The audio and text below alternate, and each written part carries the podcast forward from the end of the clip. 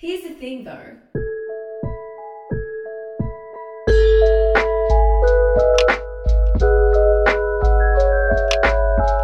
Hello, hello, hello, and welcome to another episode of the Here's the Thing Though podcast. My name is Saliha, and I'm your host for today.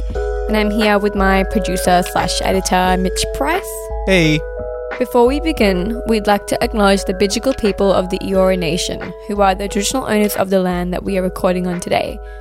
We'd like to pay our respects to all First Nations people, past, present, and future, and acknowledge that we're recording on stolen land and that sovereignty was never ceded.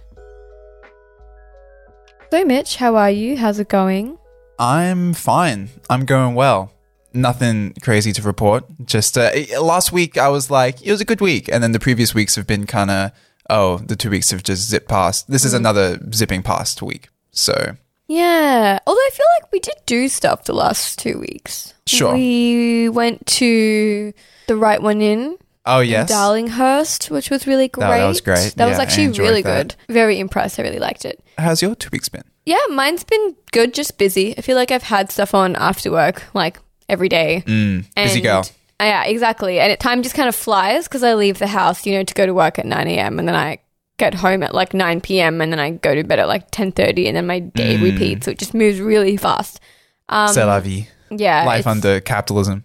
Yeah, right. Definitely a cog in the machine. But it's been just eventful, I think. In a good way? Not necessarily. In a neutral way? Some good, some bad. It's been eventful in a good way in the sense that we, you know, we've watched like a lot of movies and gone to like plays and done fun things, which has been really nice. But it's also been eventful in a bad way because of all the stories popping up in the news cycle that have just been like really heartbreaking the last Yes. couple of weeks. Yes, it has been Um, especially been- rough. Yeah, there's just been a lot of stories of like death and horror, and it's just been a lot when you work in the media because you're reporting on all of them. Like one of the stories that I was reporting on the last two weeks was of that crowd crush in Korea, and that was like really sad. And Mm. I was like reading a lot of testimonials from survivors about what they went through because that's what we were covering, and it was just like it was a lot.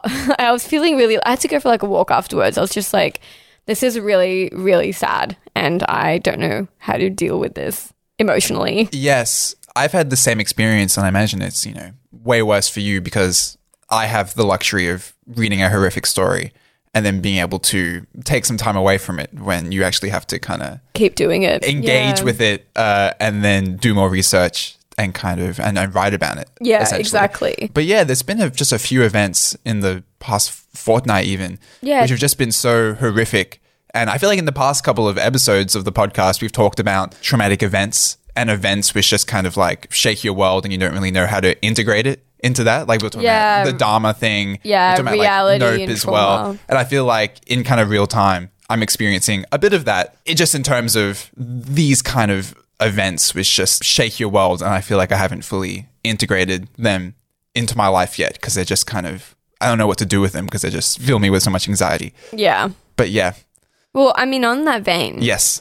We wanted to move into follow up. So the first one being the other really heartbreaking and traumatic event that happened in the last fortnight, which was the murder, I guess alleged murder of Cassius Turvey, a 15 year old Indigenous boy from Perth. I feel like most people listening to this episode would Mm, be across that, but for our minority of international listeners, Cassius Turvey was a year nine student. He was 15 years old, walking home from school in Perth when he and a group of his school friends were approached by a man who then allegedly accused them of vandalizing cars and property and like then that person like got out of the car and attacked the school kids and they all fled but cassius turvey could not and he was allegedly beat within an inch of his life with a metal pipe hospitalized where he later died and it is really really fucking sad. The alleged perpetrator was white white 21 year old man who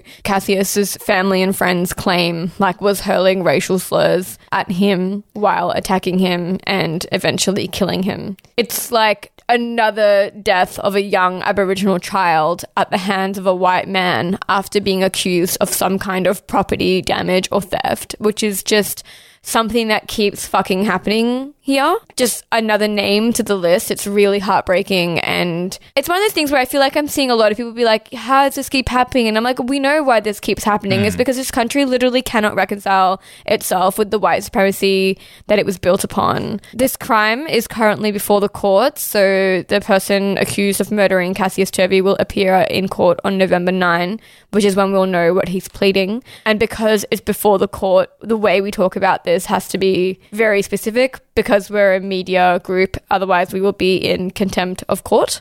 So we can't talk about it as much as we want to, probably until after the court situation. But all I'll say is that the family have called this a racially motivated crime, and the police are not investigating it as a racially motivated crime. So there are no charges of a hate crime involved in this case. It is not being brought up. This is a charge of murder, which she has not pled guilty for yet. And I don't think like a hate crime in general in Australia has been indicted in many, many years, decades. It's just not something we do here. We don't indict, we don't even charge people with hate crimes in Australia. It's like just a uh, like hidden part of the legal system. Yeah. I remember when I was covering, people in like Sydney would remember this, but a couple of years ago, a woman in Parramatta who wore a hijab was assaulted by a man. She was a pregnant woman. And witnesses there alleged that he was using like Islamophobic slurs against her and stuff. Like there, there was like footage of the attack. It went viral In the, the Bay Vista. in Bay Vista right, and Parramatta. yes. Yeah, and I, I remember writing about that. I wasn't working at Pedestrian at the time, so I like did a freelance article about it. And oh my god, it was so hard to publish an article about it because of all the legal loopholes I had to deal with because I wasn't allowed to call it racially motivated. I wasn't Mm. Allowed to call it. plainly about it. Like there's, there's Yeah. double speak. Yeah, it's like you can't actually call it what you want to call it. Yeah. And it was really frustrating because it's like, how are we ever going to actually do something about the rampant racism in this country if we can't even call it racism? Like, it was very difficult. And that is what Indigenous people have been going through for a very long time. Like, that was just my taste of it as a Muslim person in that scenario. Mm. But there is a lot of frustration right now. And I totally get it, especially like because the media coverage has been pretty fucking lacking, if not outright white supremacist. like some of the articles published by the Australian, for example, have been incredibly in denial of like any racial context of this crime. Which I wrote about at Pedestrian, and it was a difficult one, a really dicey one to write about, just because, like, I am obviously not an independent writer. I work for a publication which is owned by Nine, and we have a Nine legal team, and we have to, like, not get sued. and also, like, being in contempt of court is a crime against the state. It's not a civil crime, so it's a pretty big deal. You can't really do that. But I wrote about it, and my way in was just to be like, whether or not this man did this in other situations completely unrelated to this one, this would be really bad and very racist. like Right, it's really hard to talk about in the media, and I wanted to bring that up because I've seen a lot of rightful frustration about media coverage, which I think is largely incredibly racist. But I also just wanted to make a note that like I understand your frustration, and I wish it was different. Yeah, no, it's utterly uh, ridiculous. It seems that the words hate crime, you know, they're dirty words, but the act isn't. Like the words Yeah, are worse than the act. The word exactly. Same like, with racism. You're not allowed to call things racist or racially motivated because that is seemingly worse than the racist act itself. Yeah, and with Cassius Turvey, I mean, it's just so heartbreaking. We went to the vigil in Sydney, and mm. there was a beautiful speech that somebody read out that was written by Cassius's mother, and it just broke my heart. But one of the themes that just keeps coming up is like people are just trying to fucking live, man. Mm. But just like listening, and I was like, this is just so fucked. Like it's just so fucked that this is just not anything that's going to change because we are incapable as a nation of like doing anything about it. Vanessa Turnbull Roberts was speaking, who I greatly admire, and she said in her speech, like, when are we going to stop filling up town hall like this? And I just like resonated with it as I know you did, Mitch, as well. Because mm. exactly, like, how many vigils are we going to attend? How many protests are we going to attend? Nothing's happening because there needs to be, because Indigenous people feel the outrage. It's their people, but everybody else needs to feel the outrage, and everybody else needs to hold our government, our fucking shitty ass laws, like people in general accountable. Like it starts with us because Indigenous people have been anti-state since fucking colonization days. Like it's not their job; it's our job mm. as settlers, as people who profit off colonization in this country, to do something, to say something. What I also loved about Turnbull's, like when we're going to stop filling up town hall, is like underpinning that is a double meaning. I don't even know if that was intentional, but like on the one hand, it's like when are we going to stop filling up town hall, you know, with these vigils because you know First Nations kids continue to be killed. Uh, but then also, when are we going to stop filling up town hall and start filling up the whole city? Yeah. You know? So it's when is this just going to stop happening? But then also, when is action going to be taken to the next level to see fundamental change? The second thing we were going to talk about in follow up was just something from a previous episode when we talked about Harry Styles and his imminent downfall. We discussed his problematic comments about sex scenes in his movie My Policeman, which is now out, and Mitch and I went to the exclusive lol screening. I mean, I was there, so it can't be too exclusive, I suppose. You know what? I always get so surprised with these screenings because I never get dressed up enough. Like I always go just like after work and I'm in my work clothes, and people come in like dresses and heels and hmm. makeup, but I'm like, damn. Now I feel really underdressed and like I shouldn't be here. but anyway, we went to a very bougie screening for My Policeman in the art gallery in New South Wales, and Yeah, it which- was an experience, not just the film, the actual screening itself. Yes. Let's talk about the film first. Okay. I okay, my first thoughts watching it were that the sex scenes were not that special. I don't know what Harry was talking about. Yes. So the whole controversy was him saying that in other films centered on gay relationships, like the sex scenes, uh, you know, they're never like They lack intimate. tenderness. They lack tenderness, and what they really want to do with My Policeman is to have like a gay film uh, with queer characters that that shows kind of love, which is not the case in other queer, Queer films, allegedly. apparently. Yeah. Uh, yeah, but I agree with you. Like, yeah, the, the sex scenes were good, but, But, like- they weren't, you know, they weren't standout. Yeah, I just was like, this is not more They're not tender than any than other queer other movie queer I've films, watched. yeah. In fact, I would say that they were very average, and I've seen more tender queer love stories. It was Yeah. fine. It was fine. There was nothing wrong was with fine, them. But yeah. like, given the comments, I was like, "What are you? You you cancelled yourself for no reason." If he at least said that, and then it turned out to be true, I could eat my Mm. But that's words. kind of what the whole episode was about. The Yeah. canceling himself for no reason. Yeah, Just it's like, what are you comments. doing, fam? Yeah, so it was like the movie was, I think, fine. It was a fine movie. Mm. I Harry was actually okay in it. Like the acting was significantly better than in Don't Worry, Darling. It was still not like he's Mm. not a star, but like it was much better than it was fine. It was very watchable. Yes, I felt the same. I thought, I think you're maybe a bit more positive on the movie than I am. I thought it was like I feel like serviceable. that's always the case. I'm always a bit less I'm harsh, just a harsh I reckon. critic. I But go on. No, but I thought it was serviceable. The kind of film that you'd watch and then like forget about the next day because you've seen this film, you know, dozens of times before. Ah, you know what? I was thinking about it while watching it because I feel like with acting, I'm not the kind of person that like sees a performance and is like, that's a bad performance. Because I find I don't understand acting. I think it's like the most magical thing in the world. Like when actors are just able to, you know, embody another character. Even if it's kind of shit, I'm still impressed because it's just like they just have brains that don't work like mine. Um, but I was just trying to pinpoint Harry's performance in this film, as well as with Don't Worry, Darling, and just like how is he as an actor? Because I feel like something's not quite right. But when I see glimpses of him on screen, it seems fine. But again, like I, I'm just trying to understand how he is as a performer. There's And I something you can't like- put your finger on. I feel with him. well, I feel like I came to a conclusion while watching. All it. right. I feel like I understand how he works as an actor and maybe how he's able to trick us into thinking he's a good actor. So Harry Styles is undoubtedly very confident in front of a camera. He's very confident on screen. I mean, this has to do with his his modeling and his music and just being a star. He knows what to do with his body and he knows how his body works. So he's able to really fill up a space confidently within a scene. He knows where to put his hands. He knows where to put his body. And I think that confidence goes a long, long way in terms of uh, reception of him as an actor. Though, when you kind of see him for longer periods within a film, you kind of realize that he knows what to do with his physical presence, but he doesn't have like a process, it seems. He's kind of monotone throughout. He, he knows how to speak and he knows how to control his body, but he doesn't embody a character. And when he's angry, it's just him kind of raising his voice. When he's sad, he's just doing the same kind of thing. So he's more like meat for the camera, where the, the director can position them and say this line, and he will do it all comfortably. Which, if you just saw, you know, brief clips, you'd be like, oh yeah, he's acting. He knows how to act. He's, he doesn't feel awkward. But I don't know if it's acting.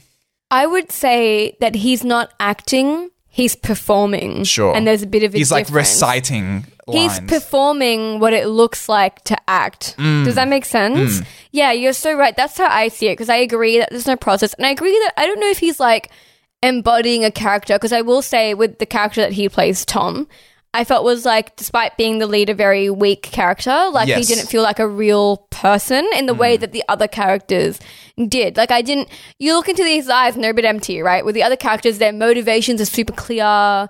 Like the mm. way they feel, their emotions, their micro expressions. Like you really feel like they're a person, and you like don't need them to say anything for you to understand. That's what good acting is, right? Good Yeah. acting is being able to watch it and like get it, like like you would with a real person, at least in my opinion.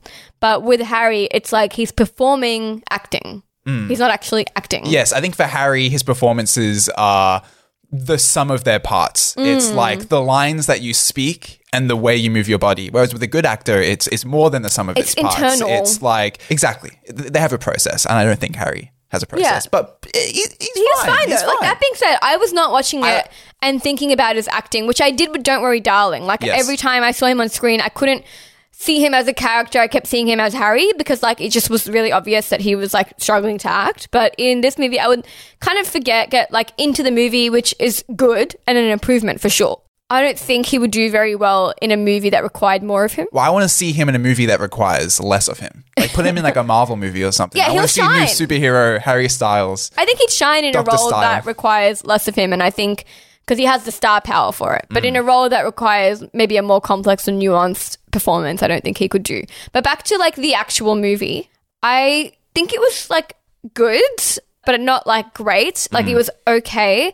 I there were things I really liked about it though. I feel like it had a very complex female lead, and I love a complex female lead.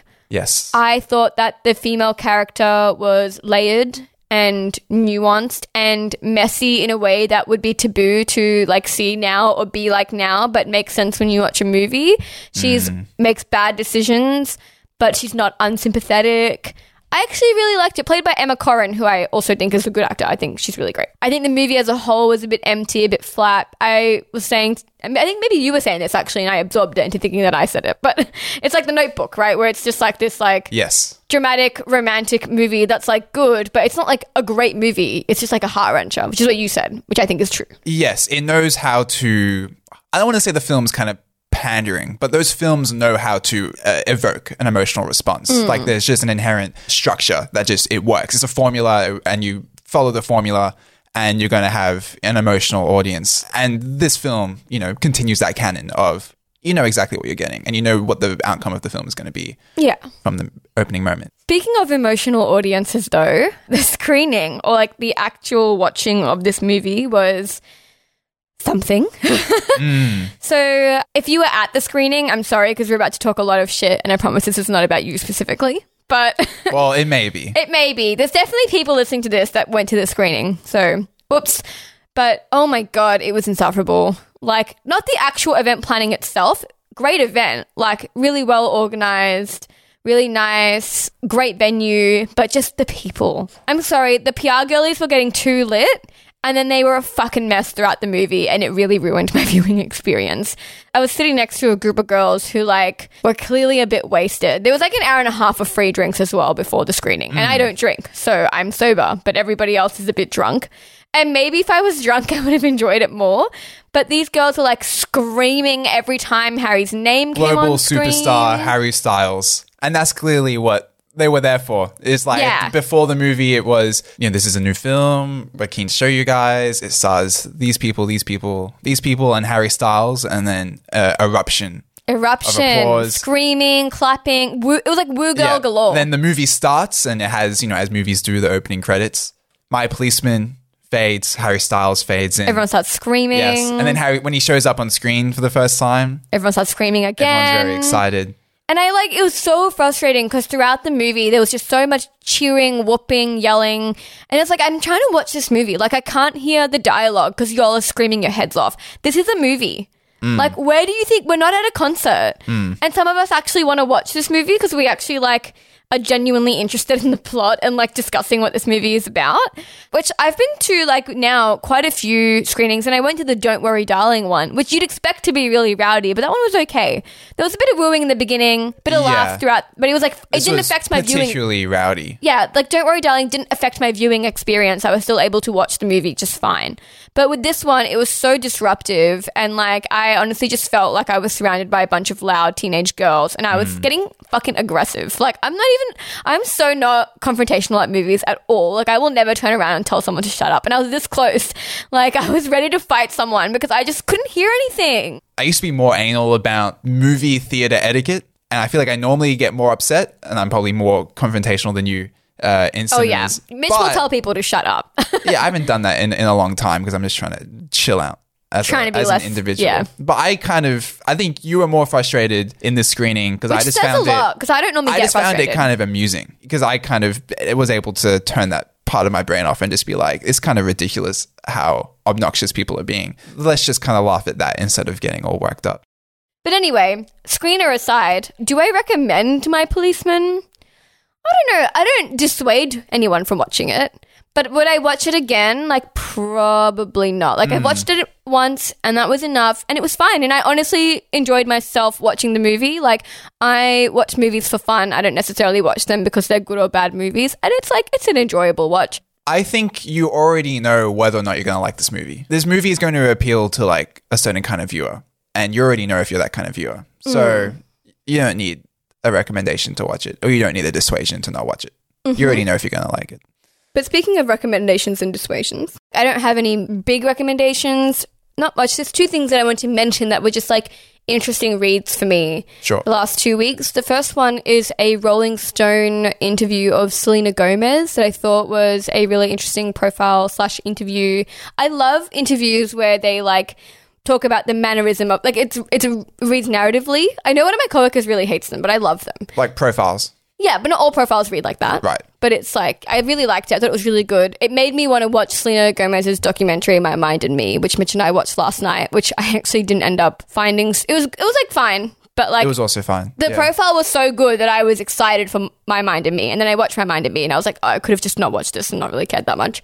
But I think is a good review for the profile. So that's my first recommendation, and my second recommendation is another article that was written by my editor at Pedestrian TV, Josie. She wrote an article about House of the Dragons finale for those of you watching it, and it's really I felt I found it really moving. It's a really personal um, kind of condemnation of the finale scene because House of the Dragon marketed itself as a feminist series that was uh, predominantly led by women directors and women writers, which you know respects its female characters and doesn't submit them to the sexual trauma that women characters endured in Game of Thrones, which Josie writes a pretty scathing response to because actually all they did was swap out sexual trauma for birth trauma, which is still fucking trauma that women endure at the hands often of men in these times because it's men that make the decisions that hurt these women.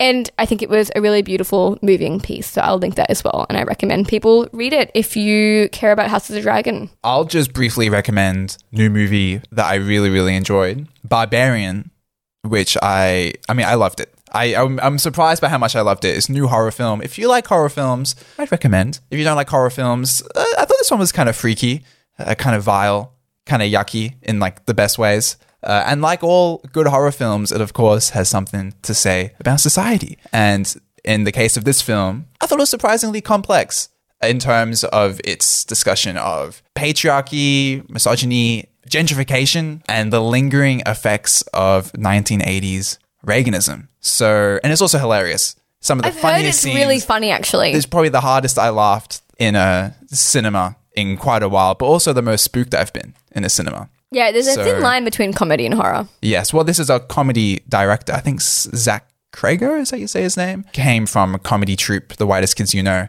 And then, yeah, there's just like a pipeline of comedians to fantastic horror directors. Yeah, my roommate and I had a really interesting conversation about that because he reckons comedy is absurdity and horror is absurdity gone too far, which is why they're mm. so similar. And I thought that was a really smart observation. So I just thought mm. I would share. I think that's very true. But moving on, let's introduce today's topic, which is one that I've actually been wanting to talk about for ages and we're kind of finally doing it. So today we are discussing representation, diversity, and queer baiting in celebrity culture, especially with diverse casting. We're going to talk about first Constance Wu, who was in the news cycle like a few weeks ago. So it's kind of a stale story, but I've just wanted to talk about it for a while. So Constance Wu has been pretty outspoken about the way she was effectively cancelled by Asian American people for not being the version of representation that they wanted, because they called her ungrateful because she no longer wanted to be on Fresh Off the Boat. And she, you know, experienced a lot of vitriol and like an awful Twitter pylon for it. And then weeks later, we've seen Kit Connor kind of go through something similar. So Kit Connor was the romantic lead in Heartstopper, one of my favorite Netflix shows. Uh, it's a beautiful queer love story. And he recently left Twitter because he was getting hounded by people uh, with accusations of queer baiting because he wasn't out as anything and he played a queer character, a bisexual character specifically. And then he was spotted holding hands with a woman. And everybody was like, You're profiting off queerness. You're a fake queer ally or whatever. And then he ended up actually being forced to out himself as bisexual. He's 18, he's a kid. And I think that story and the Constance Wu story kind of embody a very similar theme of representation being a double edged sword and the way like fandoms have just completely weaponized identity politics to punish the very people that they want content from. So I just think all of that melds into a very interesting conversation on A, like representation with Constance Wu, but B, like queer baiting accusations with Kit Connor. And I feel like we're going to come full circle because we talked about this with Harry Styles a couple of weeks ago, and I feel like I've changed my opinion on him. Ooh. So yeah, Stay tuned. I'm going to eat some of my words. But let's get into it. I'll give you a quick recap of Constance Wu's situation for those of you who aren't across it. So Constance Wu kind of really shot to fame after being in Fresh Off the Boat, which is an American sitcom about an Asian American family specifically, and it's kind of like Modern Family, but an Asian family. And it was like heralded as like this incredible kind of first time people are really feeling represented and seen on screen. It doesn't shy away from feeling authentic in terms of how it represents Asian people. It doesn't shy away from stereotypes, which some people think is good. Some people are, I think, only just starting to become a bit critical of now because I think if you were critical of Fresh Off the Boat a few years ago, you'd probably be fucking cancelled. like it was, people are very protective of Fresh Off the Boat because it is the first time Asian American people really felt seen on screen in a way that didn't employ all these like Orientalist traditions. Okay, so it was a really big deal that show, and I really like it. Actually, I've seen the first few episodes, but I think also it hasn't aged super well. But that is beyond the point. Anyway, Constance Wu was in that. She's one of the leads, and then towards the end of the series, it was kind of it was going to close. It was going to end after season five, and Constance Wu was glad because she wanted to move on to other projects. Like she kind of wanted to expand her career and move on. And then last minute, it was renewed for a sixth season, and Constance Wu was not happy. And she tweeted, I didn't even think the tweet was that bad. She just said, Fuck, so upset right now that I'm literally crying. Like it was just her being upset that she was having to remain in the show. But the backlash was swift and unforgiving. She was like completely abandoned and punished by everybody, but specifically in this scenario, the Asian American community. She was told that she was ungrateful, that she should be lucky that she gets to represent the Asian community this way. Like, how could she be so rude and graceless? She ended up having to leave Twitter because the backlash was like so intense. And it's definitely one of those things where like women of color can know that like it's clearly because she's a woman of color and the expectations placed upon her far outweigh literally anybody else. There's a lot of racial politics at play here because it's like, yeah, women of color should be fucking lucky that they get to be in these shows and how dare they have any plans for their lives that don't involve pleasing their communities who they obviously exist to represent. So she left Twitter after that and she made a comeback this year. She that was in 2019. So 3 years later she came back to Twitter and revealed that she was writing a book, a memoir specifically, and she released a statement on her Twitter breaking her silence on the Twitter backlash where she confided that the hate was so intense and that she essentially got frozen out of like the Asian American community in like the acting sphere as well in the sense that like she was boycotted. So people just stopped talking to her, turned their backs on her. Like she was uninvited from all these things. Like she just was no longer part of the community and she felt really isolated. Hmm. And then she said that a fellow Asian American star had actually, like in DMs, told her that she was a blight on the Asian American community because of what she said about Oh, Fresh. Off the Boat. Yeah, it was intense. And she also then revealed that she attempted suicide and survived. And then she was found by a friend who like rushed her to hospital. So she really went through this harrowing mental health journey, right? All because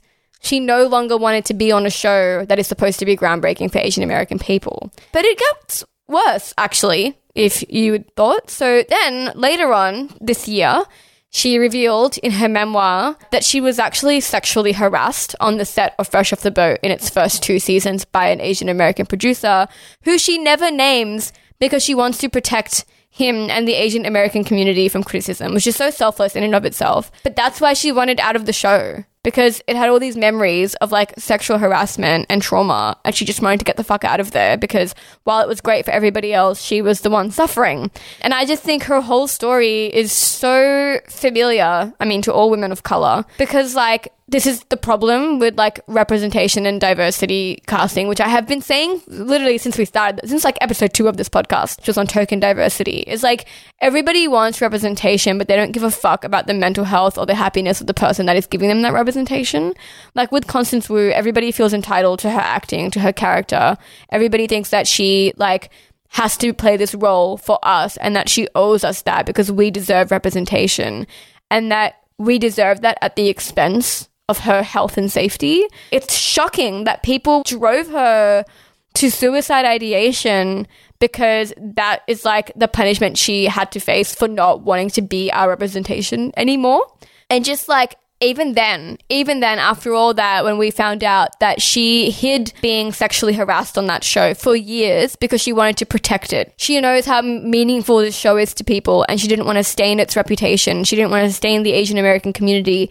She didn't want to ruin the reputation of an Asian American producer who she knew would go on to make great Asian American movies. And she like copped all of that for the sake of representation and then even then was, you know, punished and ostracized for daring to choose herself, which is something that women of color specifically, I think a lot of people who aren't white, but specifically women of color, women, face is like you have to choose between yourself and your community at all times because you can't choose both. Like either you look after yourself and your safety or you serve your community and we have to serve our communities because A, we're women and B, we're women of color. And we come from marginalized groups and we know what it feels like to not have representation and we know what a big deal it is and we do it for everybody else over ourselves. And, you know, I really feel that. I really felt that even just like in what I do and all the times I've had to like get all this fucking hate and trolling and cop it for the and like not say anything for the sake of like not demonizing my own community who was already having to deal with like negative stereotypes. I just think this conversation about Constance Wu, while this happened a few weeks ago, like it creates an interesting conversation on what people owe us when they give us representation and if they owe us anything, which we've kind of talked about here and there and I feel like I constantly shift my mind on it, but I have said for a long time that representation, you know, is a double-edged sword on the one hand, you're praised for being the representation you want to see in the world of being part of something big, of like changing the lives of people. But on the other hand, you open yourself up to this intense scrutiny from fans who have a very specific vision of you in mind, uh, which they expect you to be at all costs. And if you don't give them that, then the consequences are swift and at times almost deadly. Um, and the fact that like her fandom punished her for not being the perfect Asian representation is kind of what we're seeing now with Kit Connor, right? Though in a different way because it's about sexuality rather than race, and both those communities have very different experiences. So Kit Connor plays Nick, the bisexual romantic lead in Heartstopper, which is a high school romantic drama. He's 18 now. He turned 18 in March. I think he might have been 17 when Heartstopper started filming. So he's he's a child. Like he was a child. And he was hounded off Twitter two months ago after he was spotted holding hands with a woman. The issue with that being that he wasn't, I guess, out as anything in particular. There was no label on his sexuality, and fans had been demanding some kind of confirmation of what Kit Connor's sexuality is for some time because he plays a bisexual character in a queer show. But I want to say this about Heartstopper. So, Heartstopper is based on a graphic novel, but the TV series is really progressive in its casting. It has cast a diverse group of people. Everybody plays people of their marginalization. Like, there is a black trans girl that plays a black trans girl. there is a gay lead played by a gay lead. Like it is really progressive and the show is really earnest and it's clearly trying to do something beautiful and good and is succeeding. Completely unproblematic show, beautiful show. I'd highly recommend it to everybody who hasn't seen it because it's just wonderful. It's just such a delightful show. And I was like surprised when I heard about the Kit Connor stuff because I don't really follow the fandom drama, so I didn't know what was going on. But it's like I didn't really ever think about Kit Connor outside of Heartstopper, and I did not know what his sexuality was, but I also didn't care because like he did a good job playing this character and I don't really care what his sexuality is because he did this job respectfully. So even if he was straight, it wouldn't matter because he played the role well and the creator of the show supports him and wants him to be in the show. So he's obviously doing something right. But people were like adamant that he come out as queer because he plays a queer character and he was accused of queer baiting the fandom and like profiting off queerness because he like I don't know made money from a role in which he played a queer character. So he had to leave Twitter because of all this hate, and he has frequently talked in the past about his disdain for this obsession with people's sexualities and this mm. pressure that like celebrities, you know, have to owe you all this information about them. Yes. He has talked about being upset about those Compulsory things. disclosure. Essentially. Yes, exactly. He has an issue with that. And then he got handed off Twitter, and then seven weeks later, he reappeared on Twitter to tweet one thing where he said, I'm bi. Congrats for forcing an 18 year old to out himself. I think some of you missed the point of the show. Bye. And then he was gone again. And yeah, that has created, I think, a bit of chaos and a bit of discourse in the community because, on the one hand, some people are like, oh no, what have we done? And they're genuinely like reflecting on like what they have put this kid through. But like, on the other hand, it's just like, what if he wasn't bi? Like, people are like, oh, it's okay now because he's bi. Like, he's confirmed to us mm. that he's queer and therefore it's fine. We support him. Now he's allowed to be in Heartstopper, blah, blah, blah, blah. But it's like, what if he just never labeled himself or he came out and he came out, quote unquote. But if he was like, yeah, so I'm actually straight? Would that immediately make him problematic? Mm. Because he hasn't done anything problematic. All he did was play a character in which everybody else involved in that show, including the creator, wanted him to do. And he did well. He did a great job. It was a very beautiful and sensitive portrayal of a bisexual teen character. If he wasn't queer, would it have mattered? Like, are we allowed to cancel him for that? Yeah, because it is messy and it's sometimes like I feel like once you come to a clear answer to say yes or no, this is good or bad, then you can always think of another situation that would kind of contradict that. Because firstly, well, if the creator is queer, then doesn't matter who is cast because this is ultimately this person's creation, like this queer person's vision. Yeah. And it doesn't and they just want to see the show in a particular way. Or do we demand that actors have some affinity with their characters that we're not seeing a kind of representation, but you know, there's no distinction between off-screen persona and on-screen persona. Mm. Uh, because if we were to say no, then I can think of you know dozens of instances where it'd be like, well, I don't want you know when it comes to race, for example, I don't want a white person to play a person of color. That just Obviously. seems kind of completely obvious.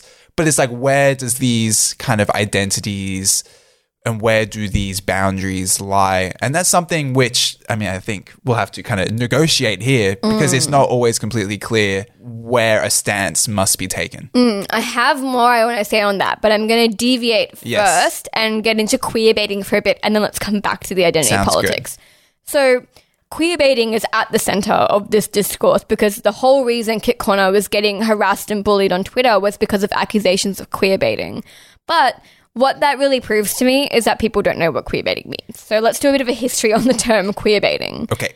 queer baiting has been co-opted by people in the 2020s and i think specifically quite young people like people under 25 who obviously haven't come across it in its other contexts but it first emerged kind of in the late 90s early 2000s as a term to refer to the literal baiting of gay men by straight men who would then assault them. Like it was a hate crime situation. Like that's what like the literal baiting of queer men. And it was specifically of queer men by straight men. Like straight men would like trick queer men into like believing that they were also queer and then they would get them alone and then they would assault them. It's really horrifying. And then the meaning of that kind of changed a bit in the early 2000s especially in academic circles to then refer to the way certain industries pandered to queer people to exploit their market, which we kind of now know as pinkwashing, but that wasn't mm. the term back then. The term was more queer baiting.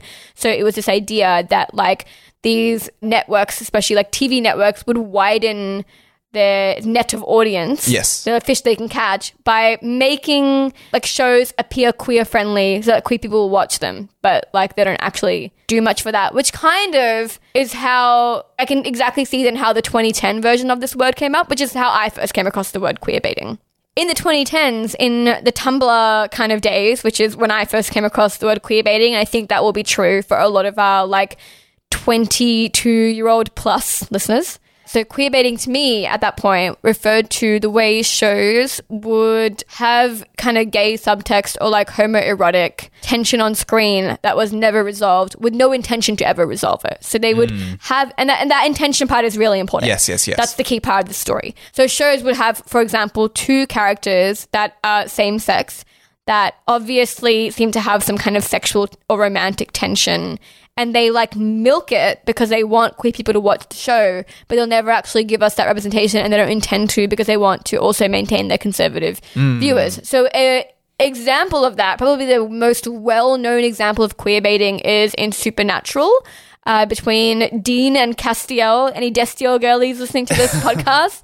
Um, but it was this idea, especially in the early days of Supernatural, before they kind of made that relationship canon. But in the early days, it was like there was two viewers, like a clear romantic vibe between Dean and Castiel, but it was never enough to confirm that they were queer. It was like you had to assume that it was all subtext. It was never like overt in any way. They never said "I love you." They never kissed anything like that. It was very like it seems like these men are kind of in love with each other. And it was just dragged out, and people were baited constantly into continuing to watch the show because of like, maybe we'll get it this season. And you never did. I think actually at the end of Supernatural, like in the very, like just before one of the characters dies, they like have an I love you, but even then it's very lackluster. Mm. And another example of that is Sherlock and Watson, especially the BBC one, which also came out around the 2010 mark. That is also like a very famous example of queer baiting. So is Merlin, the OG queer baiting for people my age, because I was like eight or nine when I was watching Merlin. But that is the gayest show I've ever seen in my life. Yeah. And they are never canonically gay. It's like queer baiting. So it, how- it pertains to like the possibility of queerness. Mm-hmm. It's about what these characters could be at a later point. but there is a clear intention that it will never happen. No, it will And never be important. like reconciled or Because if it does happen, then it's not queer baiting because you Yes. actually got the queer representation. Yeah, so it's not merely like maybe what is assumed that it's representations of queerness that pander to audiences to, you know, exploit them to extract mm-hmm. money. But it's to pander to queer audiences without actually ever explicitly doing so because it all exists in the future. Oh, in the future they may be together, or there's the possibility of them being together. It's all at the level of connotation. Yeah, and it's funny because it's not even pandering, it's the promise to eventually pander to you because pander Right, implies so that they actually give you something. Right, it's the promise to eventually yeah, that's yeah. yeah. So it's like it's not even pandering, right? It's, Yeah, it's a step right. before that. It's maybe we'll give you something in a few years' time, maybe, but we also know that we won't. That's what the I think most common use of queer baiting became.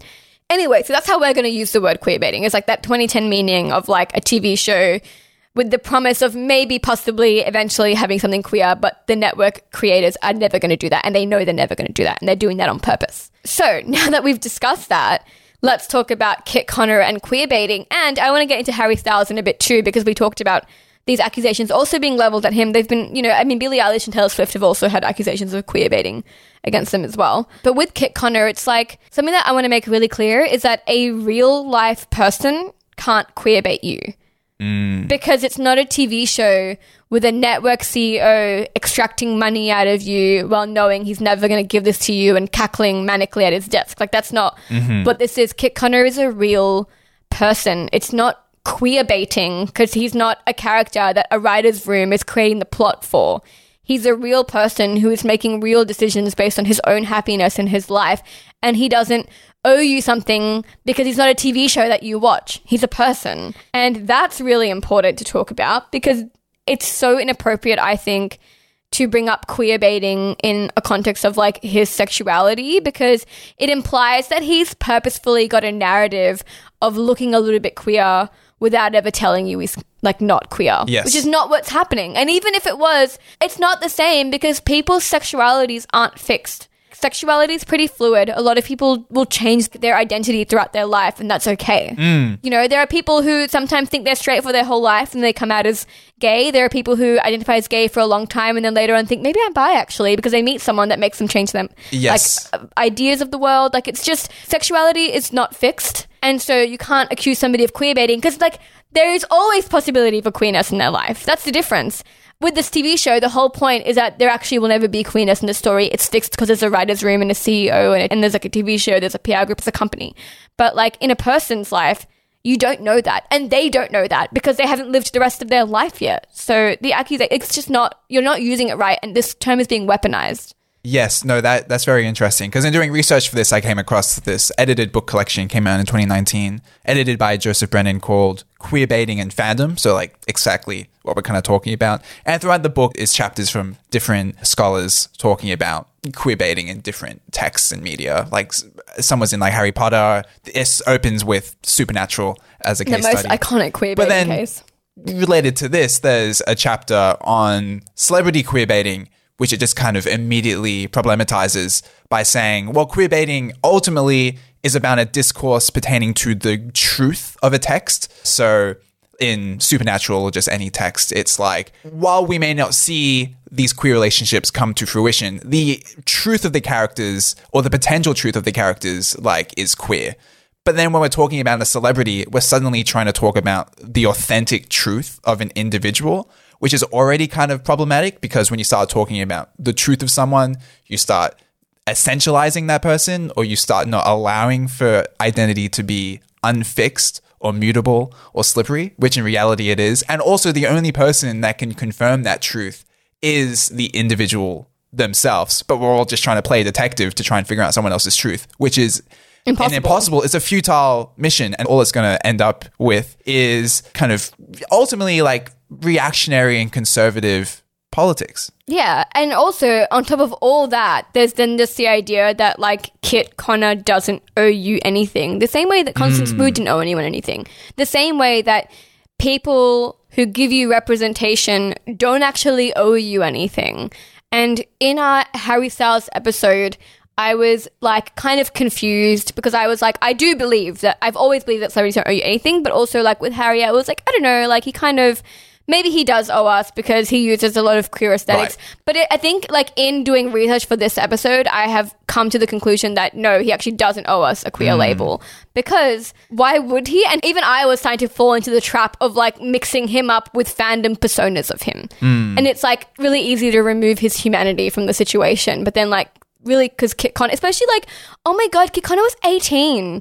Yes, I can't get right. over that. I did not know who I was at 18. Like, No, I just feel like I still don't know who I am. Right? I'm a lot of people are out. still figuring their identities out now. And it's like we're 23 and 24.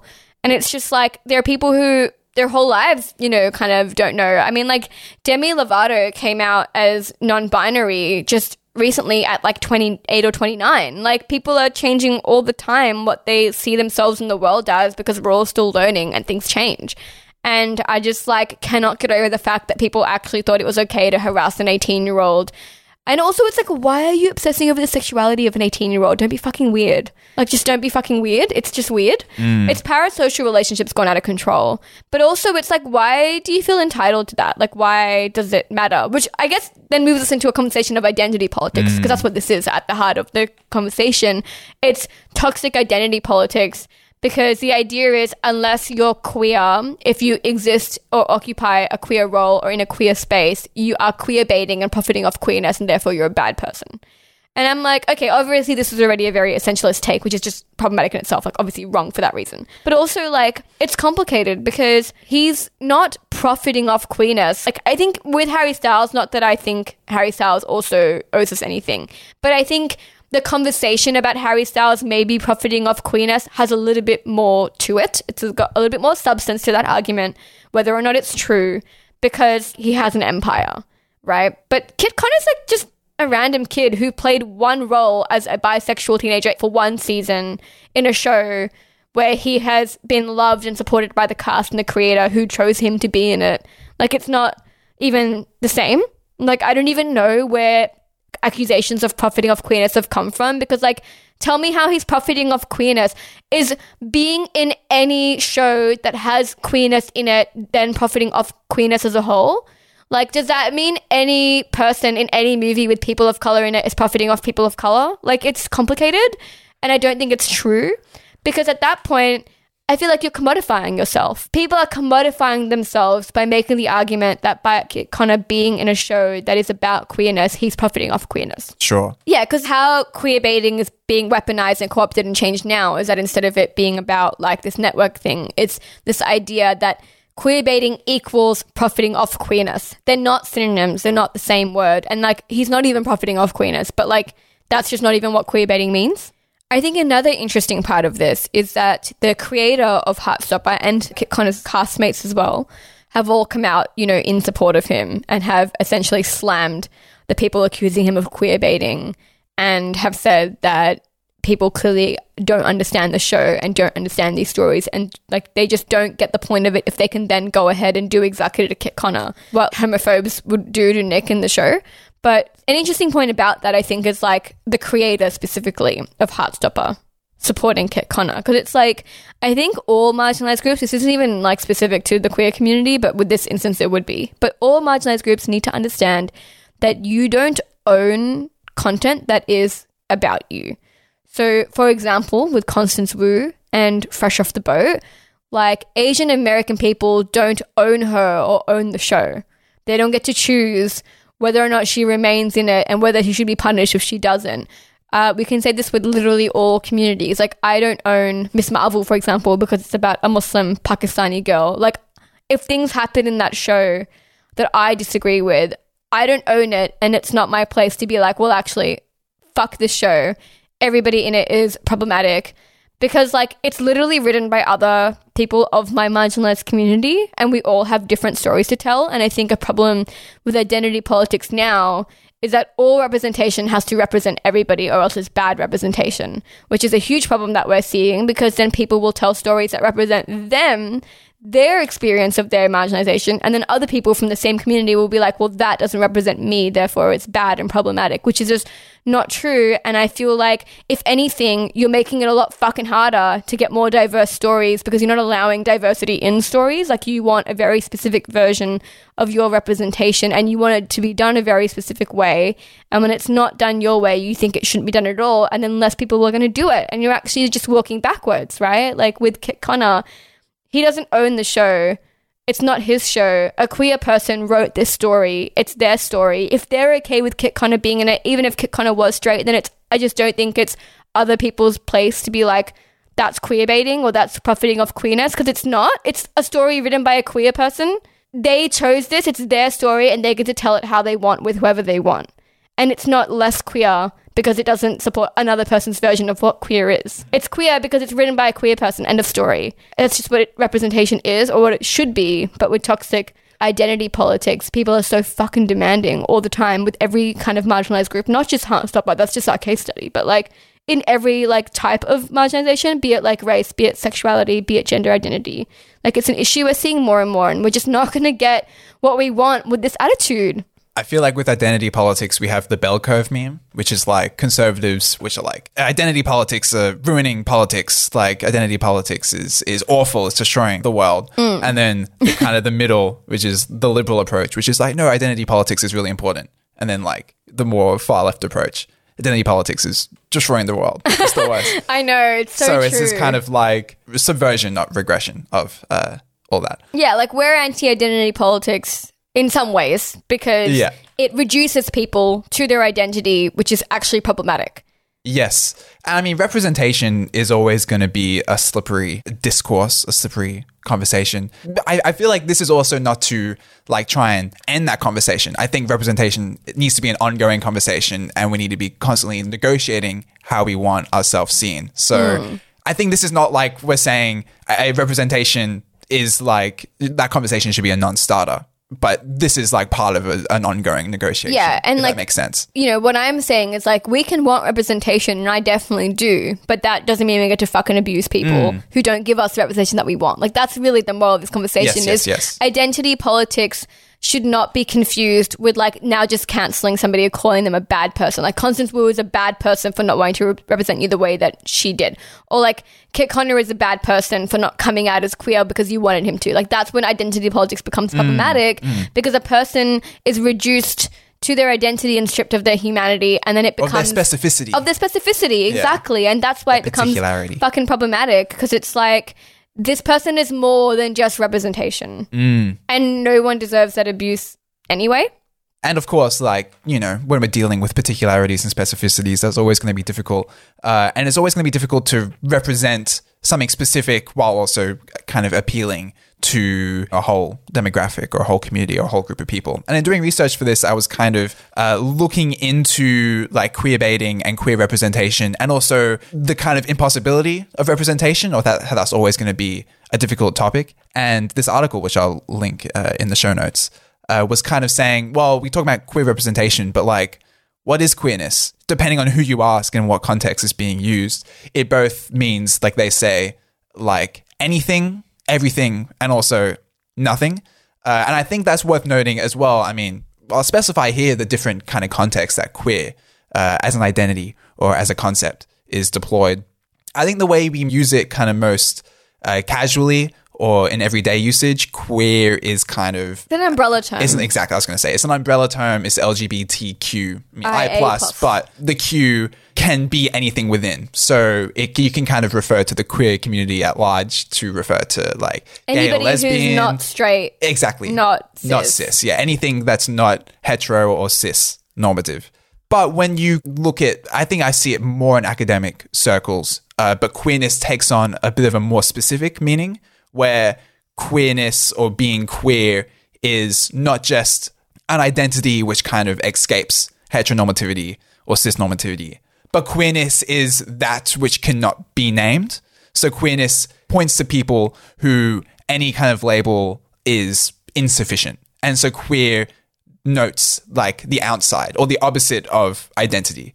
So in a way, in again, like maybe this isn't how it's used every day, but in uh, like queer theory, for example, queerness is is a non-identity or it's the impossibility of an identity. Yeah. because identities are restrictive, they're fixed.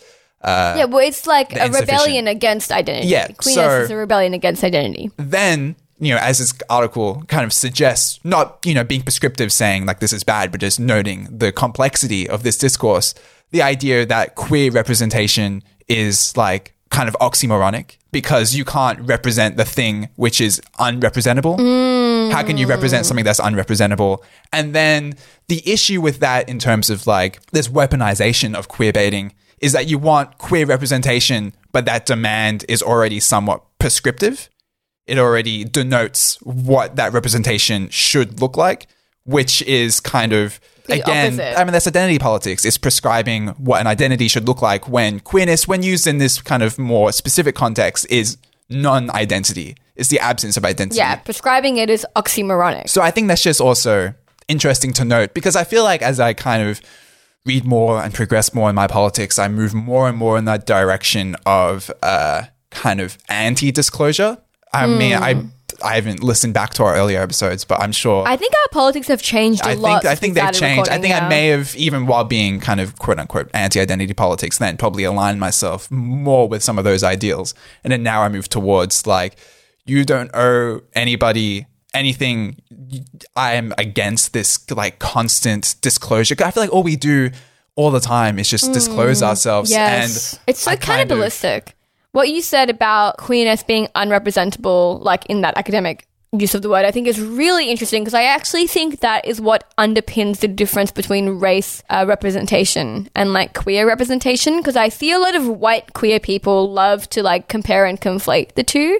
Like if you criticize situations like this with Kit Connor, it's like, oh, well, you'd be really mad if a white person played a black person. And I'm like, yeah, because racial identity is fixed and also not one you like need to disclose. You don't come out as black, you just are black. Like it's mm. a little bit different to queerness because queerness is unrepresentable in that way, whereas race is. Like they're not the same, and we shouldn't pretend that all marginalizations exist and function the same way, especially because people of color who are queer exist as well. Well, so yes. this is just a messy conversation. Right, right. I think, in a way, when we talk about queerness in this context, queerness is unrepresentable, whereas race is only representation. Race has no substance.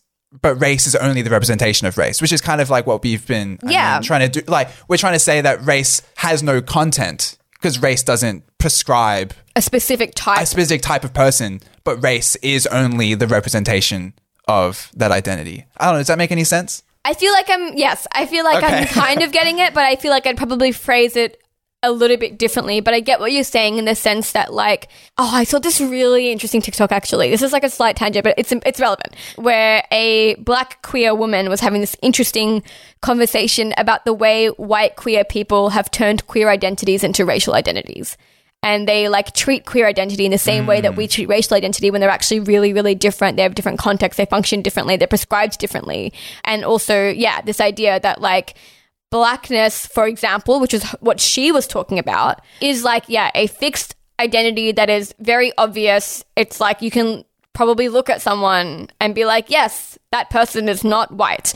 like there is, hmm. you know, it's like, but also it's like kind of a purely phenotype situation as well, because it's like you're not an inherently different person to other people. Hmm. And you probably live your life in very similar ways. You just, of this race, it's cultural. You have a cultural experience that differs to another person, but you're not intrinsically different. And so I, I feel like that's maybe what you were getting at with like, Lacking of substance, I feel like it's such a Yes. No, gonna- well, that's what I'm trying yeah. to say. Sorry, I'm, you know, you guys are catching me in a, in a moment of kind of trying to Epiphany. crystallize this idea, yeah, an epiphany. So I'm not articulating it super well. And I may disagree with what I'm saying, you know, in an hour from now. But it's, I'm getting this idea of like, if we're talking about like sexuality and, and queerness, maybe specifically, queerness is only content, but with no representation. Whereas race is only representation with no content. I think we should clarify when we're saying like race, substance, content, what we're saying with what Mitch just said with racial identities, like not having substance, quote unquote. What he's saying is like they're not essentialist. Like you can have a black character who is black because they're black. They don't have to embody very specific essentialist ideas of what we think people who aren't white are. Like they're just black because they're black. That's the identity that they were born with. That's who they are. But with queerness, it's a little bit different. You have to write in. There's like there's these ideas, essentialist ideas of queerness that are prescribed to a queer character, which is why there's all this discourse about like queer representation and whether or not the actor is queer or not queer, because you can't look at somebody and know they're queer. Like there have to be these essentialist behaviors, thoughts, whatever's that they do. Like it has to be behavioral rather than just looking at someone. And I think that complicates things a lot. And it's problematic because there shouldn't be essentialist behaviors required for somebody to be of an identity, right? And we shouldn't be policing identity like that because then that's what this becomes. It becomes like policing how queer somebody is. And if that's queer enough for them to then be our version of representation, or if it's queer enough for then us to call them queer. And it's like policing identity is the exact opposite of what queerness is because the whole point is that it escapes this heteronormative, cisnormative policing of how gender and sexuality can be expressed. So, yeah, I think that's really interesting when we then talk about the difference between racial representation and queer representation, because racial representation is represented in literally just like somebody looking non white. That's race representation. Mm. It's like it can be deeper than that. We can have stories told from cultural perspectives, but it's not quite the same as queerness because racial identities are so specific and there's shared experiences in a way that isn't quite the same. Like two white queer people can have incredibly different experiences, but two people that are both, for example, Pakistani probably have like somewhat more similar experiences. There's a more shared kind of bubble because queerness is not a race. yeah, I guess I just wanted to make that point because I feel like there is some probo conversations happening in white queer groups that want to conflate race and queerness when they are actually really different identities that function differently, that require different things in a conversation. And one is like more essentialist than the other. Mm. Like you can identify as certain sexualities or genders based on how you identify, but you can't just like identify as black. You know, like it's not quite the same. And that fluidity in gender and sexuality is kind of the problem that we're seeing now in these identity politics because somebody could just not be out, like Connor, for example. He just wasn't out. And like all this conversation is kind of fucked because we wouldn't have this conversation about a black actor because they don't have to come out as black. Like it's a bit different. I did pose this earlier to you, which was like, could uh, a black actor who passes play a white person?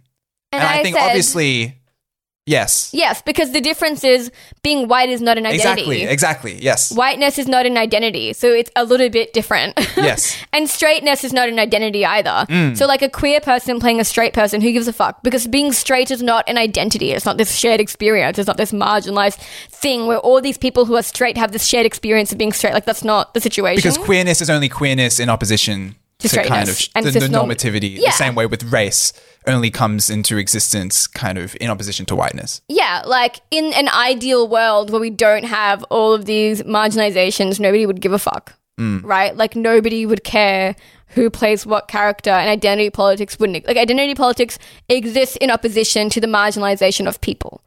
That's what it was born of. It's born of a frustration of people being silent. So then identity politics started as like, actually, only people of these groups should be able to advocate, play, represent whatever people of these groups, which is a fine idea. It's not a problem. It becomes a problem when it becomes essentialist.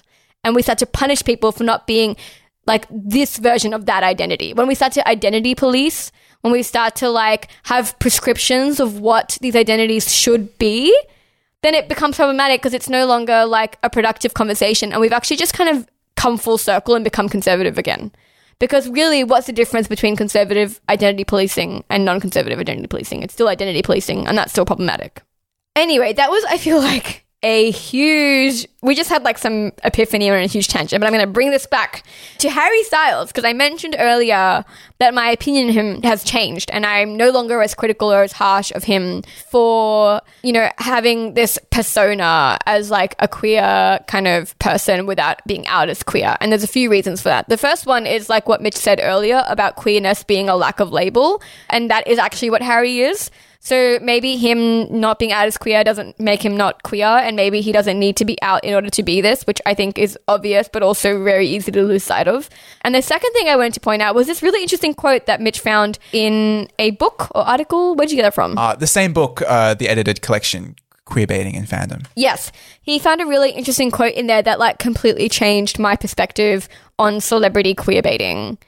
Yeah, so this was in the chapter on celebrity queer baiting and how that's complicated, and it looks at you know all of these responses. Actually, it's a case study on Nick Jonas, who I didn't know was a figure who was seen as like queer baiting. Yeah, I had no But- idea of that either. Nick Jonas has always looked very straight to me, but go on. But anyways, it was looking at like a lot of the discourse and conversation on like forums and other mediums about Nick Jonas. And it quotes this one user from this forum called DataLounge who says, Who cares if he's, quote, using the gays? We use him just as much. He's hot. We notice. We post pictures and some drool. Yeah, and I just like laughed when I read that because it's like a very casual way to actually say something quite profound. And it's true because I think something we forget is like for Harry Styles or even Kit Connor, like fandom has projected an idea onto him and then they profit off that idea. Like Harry Styles, for example, being like this huge queer star, this queer figure, this like making leaps and bounds for the queer community without ever actually being out as queer. The reason that he's able to do that is because people treat him like he's queer. People give him that queer identity. People like project this idea of him. They want him to be that representation and they allow him to be. Like you've given him this platform. You've allowed him this stardom. You've allowed him this star status. You fund his lifestyle because you get something out of it. With Kit Connor, with Constance Wu as well. It's this idea of like, yeah, who cares if they're kind of making money off this because we are the ones that allow them to and we get something out of it? Like, it's a transaction. Mm. It's a transaction. Like, Kit Connor, people can accuse him of profiting off the queer community, quote unquote, but it's more realistic to say that he was paid to give you representation, which he did. So it's like, you got something out of it. You got representation out of it. So it's not that simple. That's how I saw it anyway.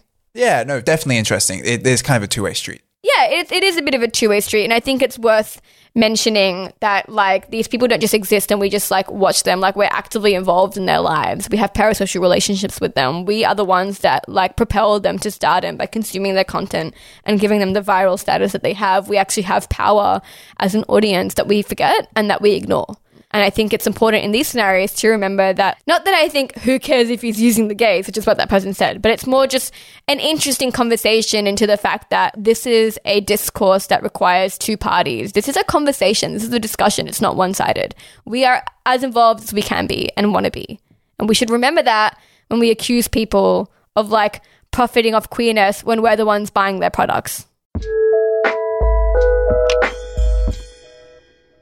Cool. Well, thanks for listening. I think now is a good time to talk about our sponsors for the episode, which is you, our lovely, lovely listeners. And specifically, as always, we'd love to thank Johnny and Pia. So thank you so, so much. If you thought our discussion today was interesting, thought provoking, or something you learned from, please consider donating to our Patreon at patreon.com forward slash Saliha. And if signing up isn't your thing, you can also donate one off to our PayPal link at paypal.me forward slash Saliha to support future episodes. Both the PayPal and Patreon links are in my Instagram bio, so check them out over there at Saliha Official and give me a follow if you like today's episode. And follow my Instagram at mishes.miscellanea for discussions around film, books, and music. Also, if you have any comments or suggestions or you want to add to the discussion, you can DM me or email us at here's the thing though podcast at gmail.com. And please include your name, pronouns, and any other important info if you do. Cool. Thanks. Bye. Bye.